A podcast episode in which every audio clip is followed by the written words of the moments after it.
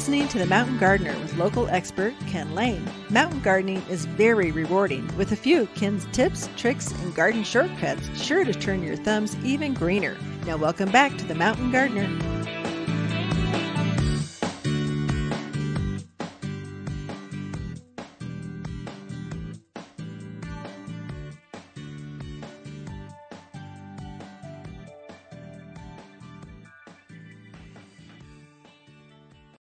And we are back in the studio with Lisa Watters Lain. She comes, she's a garden extraordinaire, has a lot of talent, beautiful gardens. Mhm. And so I can't believe the number of tomatoes you are picking. Stop bringing those to the kitchen. There's mountains of them. It's ridiculous. It is. Uh, cucumbers. We need more.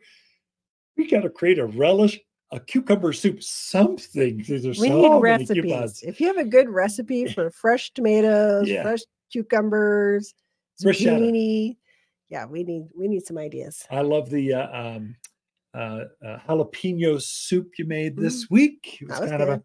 so just peppers and some zucchinis It going has in, in some fresh Yeah. herbs. Oh my Mhm. gosh, my mouth's watering just thinking about it. It was so good. But that's the beauty of uh, gardening. Yes. It forces you to figure out. I grew this I new new uh, Japanese uh, Oriental eggplant. What do you do with those? oh, here we go. oh wait, I don't It- like it- eggplant. So you just kind of get creative Yeah. with it. It's kind of how do I can this? How what kind of leathers can you make with that? Right. What kind of uh, um, I mean sangria can you make with cucumbers? you can do with mint and basil or kind of fun to kind of play with those things. about that, but we'll see. Yeah. So what do you got for us? Well, yes, we are harvesting lots of things, uh, but I also know we're kind of getting to the end of the season. It's officially fall It is. now. Yeah. Um, so I put together my fall to do list. I know you have yours. Yeah. This one's mine. I love it. Love to share it. I'll try not to jump in. we'll see how that works out. So, first thing I recommend, and I I do this every year, and people go, "Oh yeah, I should have done that." But if you have a certain vegetable, certain tomato that you just loved and you thought it did really well, keep the tag or take a picture of the tag, because I cannot tell you how many times people come back in and go, "I." Yeah, I bought it here last year. It was green. it had green leaves. It got up head high. It was red. Right. And there, I cannot tell you how many varieties of tomatoes, peppers, flowers, Yeah. you name it. Um, and I will guarantee you, I cannot remember all of them. Yeah. So just taking a quick picture of that tag or throwing it in a baggie and saving it. If Yeah. you're not into digital, you can still save it. It will- Everyone has a camera phone. It's too easy to go click. I got it. Yeah. So there. can I find it in my pictures later? That's the question. That's a good question. So, Um, the other thing is, if you had like a container gardening combination that you really liked, like you put certain flowers together, certain colors, and you're like, oh my gosh, I love that. Take a picture of it Yeah. because you will not re- remember next year what it was. Um, so it just kind of saves you that time later on. Um, the other thing to think about is where you put things this year. Ask yourself, did they do well? So, did my tomatoes do good in this spot?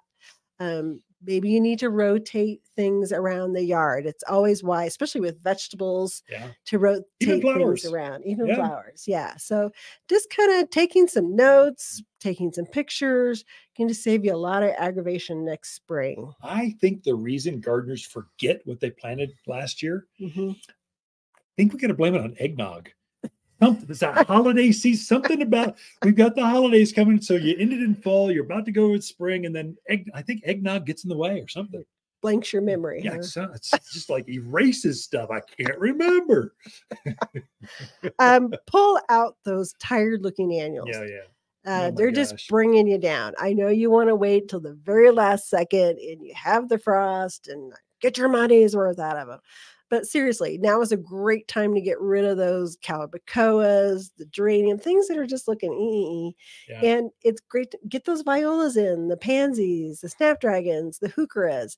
Uh, the sooner you kind of get them in and get them rooted out, they're going to be much happier going through wintertime. I think people they want to get every their money's worth, and they're afraid to kill something. It's Yeah, it's, it's looking you know so big. It's it treated me so well, Mhm. but then you're doing disjustice for for the things that you're going to plant later. So the the violas, the pansies, the Mhm. winter blooming things, Right. they need their due as well. So if you give them time to root out, you'll get more enjoyment out of those if you kill the things now, pull them out, make it more room. So Right. you can have color year round here oh, definitely. because it's so mild Right. if you time it right. Mhm. And this is the this is the transition right now. definitely.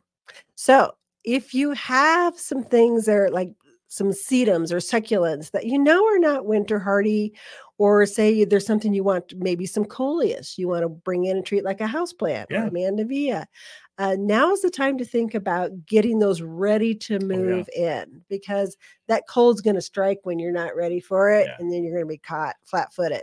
So, a lot of those pots that have been outside for the season, you, you probably want to treat them um, before you bring them back inside. So the systemic granules are excellent for that. Um, they'll kill off any insects that are, are hanging out in that soil. Yeah.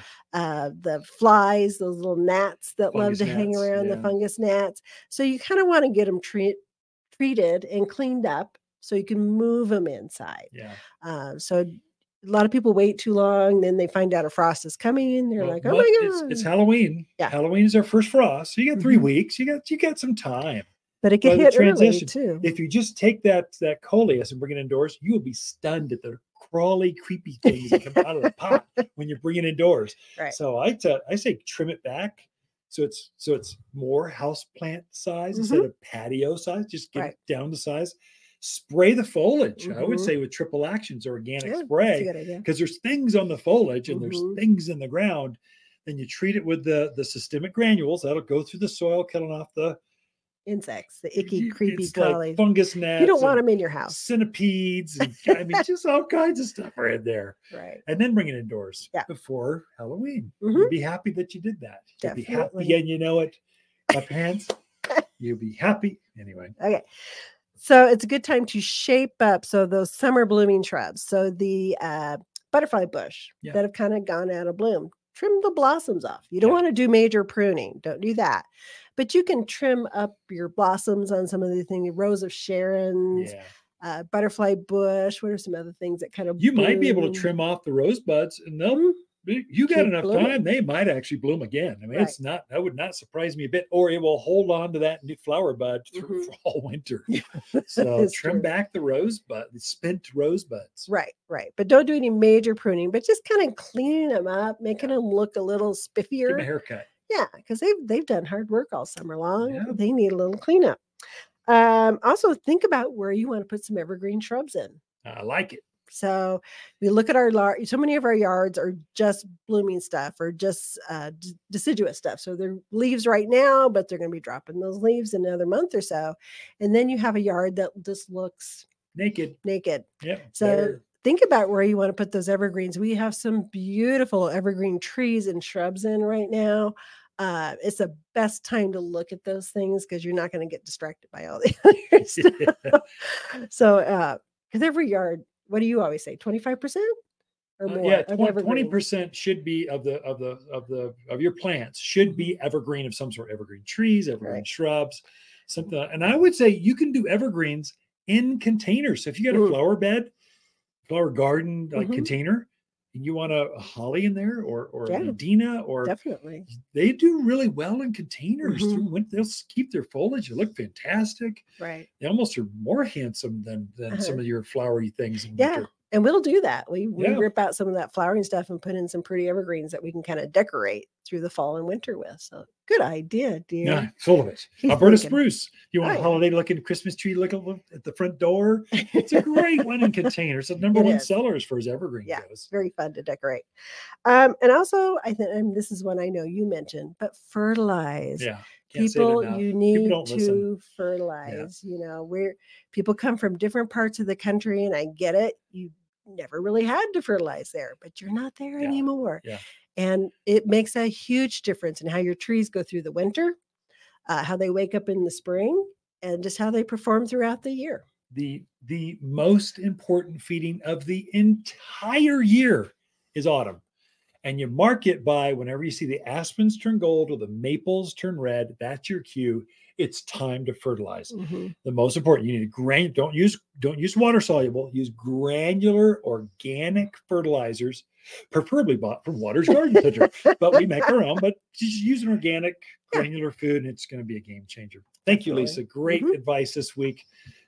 Excuse me, Lisa's guide to uh, better gardens. Be right go. back after this.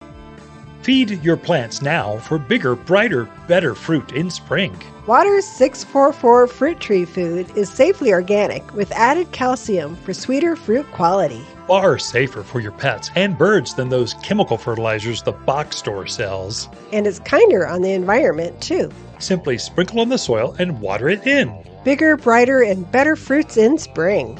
Get yours today at Watters Garden Center in Prescott. Natural, safe, organic.